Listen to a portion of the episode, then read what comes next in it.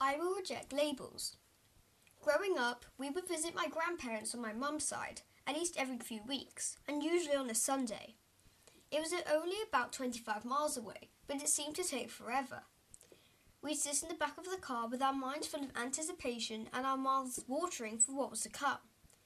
There was, of course, the love and small gifts that are synonymous with all of our grandparents, but also we knew the table would be full of homemade open egg sandwiches, scones, fruit pies, and coconut macaroons. My grandma was a prolific baker. The smell of baking would fill the kitchen of their bungalow. Every surface when we arrived would be covered with the progress of baking, cooler racks, and, and doily adorned plates. This was the 1980s after all. We'd always hoped that Grandma was a little behind in the baking, because the last to be prepared was always a Victoria sponge or chocolate cake, and we hoped to get there in time to lick the last bits of cake mixture from the bonding utensils. My own mum has, has admirably picked up the baton and is now a grandma herself. She has perfect- perfected our family's famous mince pie pastry recipe, has created our own legendary shortbread, and growing up could knock up a seeded loaf with enough substance to keep a football team going for, for a full game, extra time, and penalties on just a full on just a few slices that framed a cheese sandwich. Mums bake, grandmas bake, that's what they do. The reason for this whimsical and self indulgent journey, if you're still listening, is because initially this week I was going to make a small, planet wise change that was relevant to baking. However, this is not a diary entry about baking, because my consciousness and time this week has been taken with much more urgent reflections, and as I wrote about my family, it somehow led my writing down a different path. The reason for the story is because this week felt like a good moment to write and record some thoughts about labels. And by that I mean the labels that we put on ourselves, we put on each other.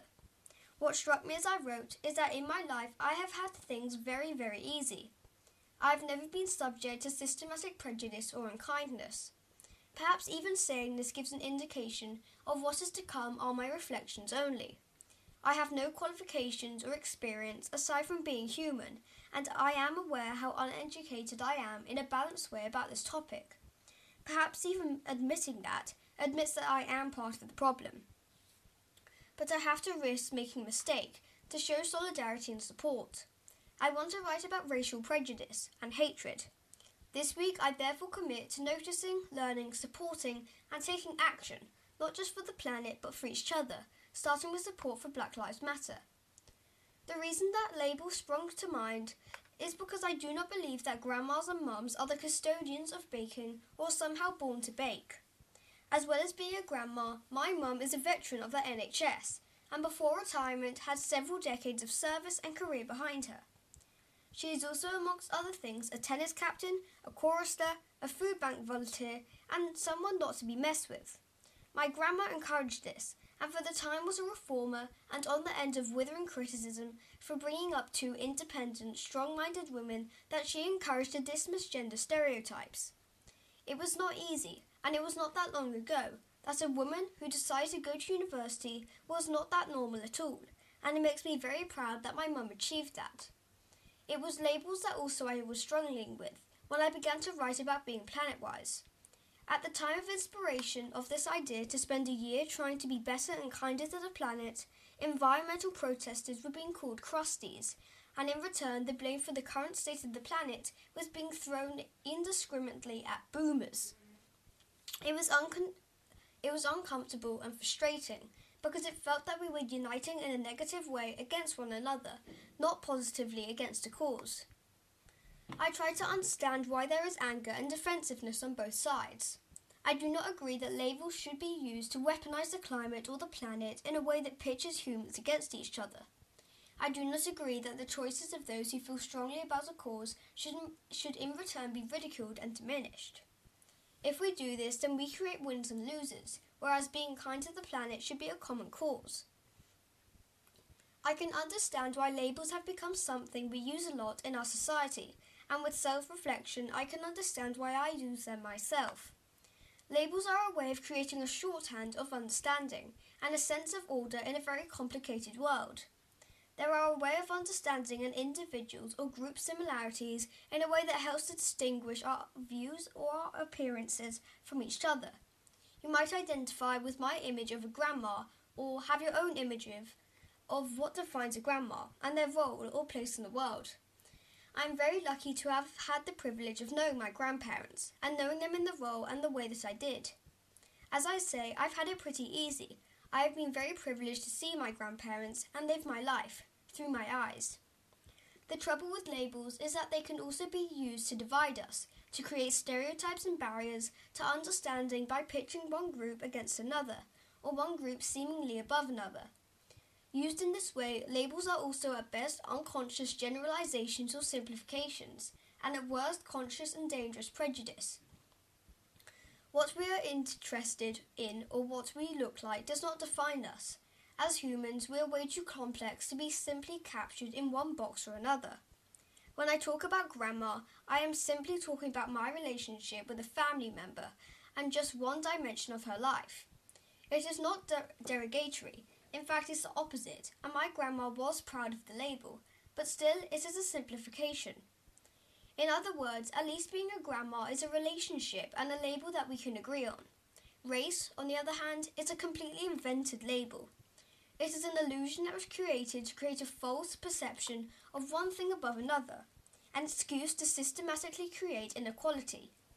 This is not a political diary, but as a reflection, as a moment in time this week it feels important to add this small voice and go further and darker into labels. I have written in previous posts that if there is one thing that should unite us, it's the ground on which we all walk, the air that we all breathe, the plants, the creatures, the oceans, and the fragile is- ecosystems that we might not see but that affect us all, and that we should know those things more kindness. But we also need to add each other to that list. We cannot justify and feel good about being kind to animals, for example, if we are not kind to each other too, without exception. My opinion of why, the, of why this is true comes from the origins of kindness and how learning kindness in any way is a progressive learning that can impact all parts of your life and, and relationships. Learning kindness starts with the notion that we do not wish harm on others, that we are less quick to judge and more quick to find com- common ground. It is easy to see how this can be the case in our own behaviour towards our planet, because we can control that, and the planet does not react in the same way as people do to each other.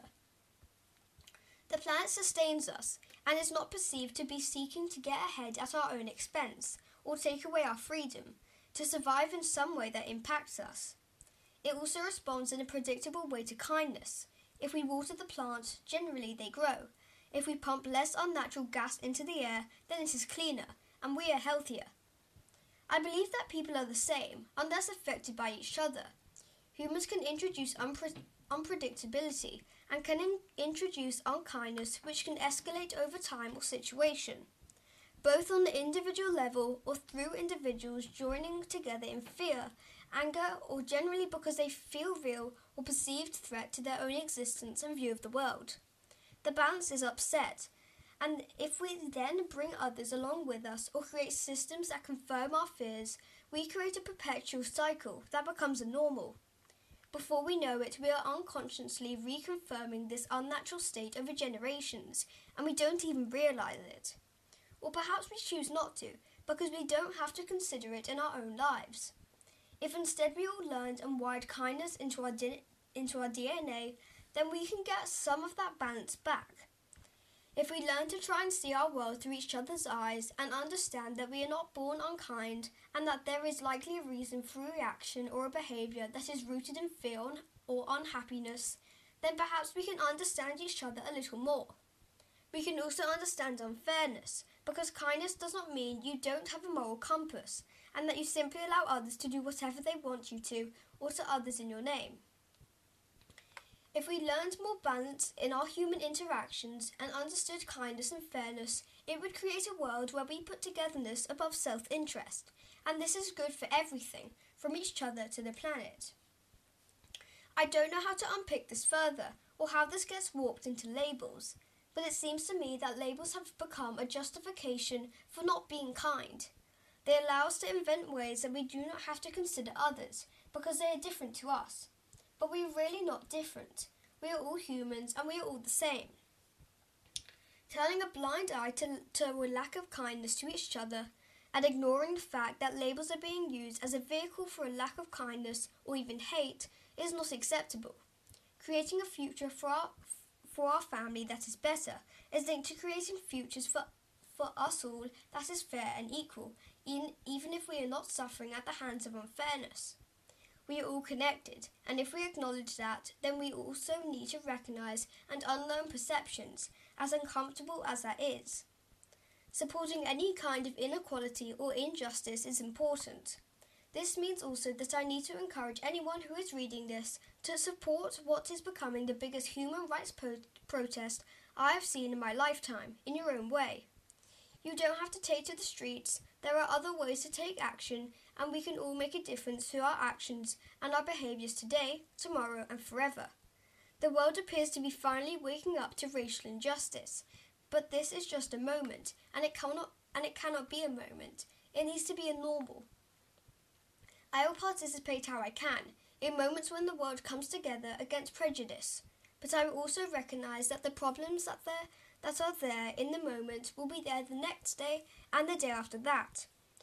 I will donate where I can, but understand that no sum of money can truly and finally eradicate hatred. The change needs to be deeper. I need to also learn. I will try to learn more about scenarios in the world where labels, prejudice, and unkindness exist. I have seen many inspirational individuals, organisations, and even brands that share resources and references. I will commit to consume as much of this as I can to make sure that I can look in the mirror in the mirror when referring to others and see myself as they might see it.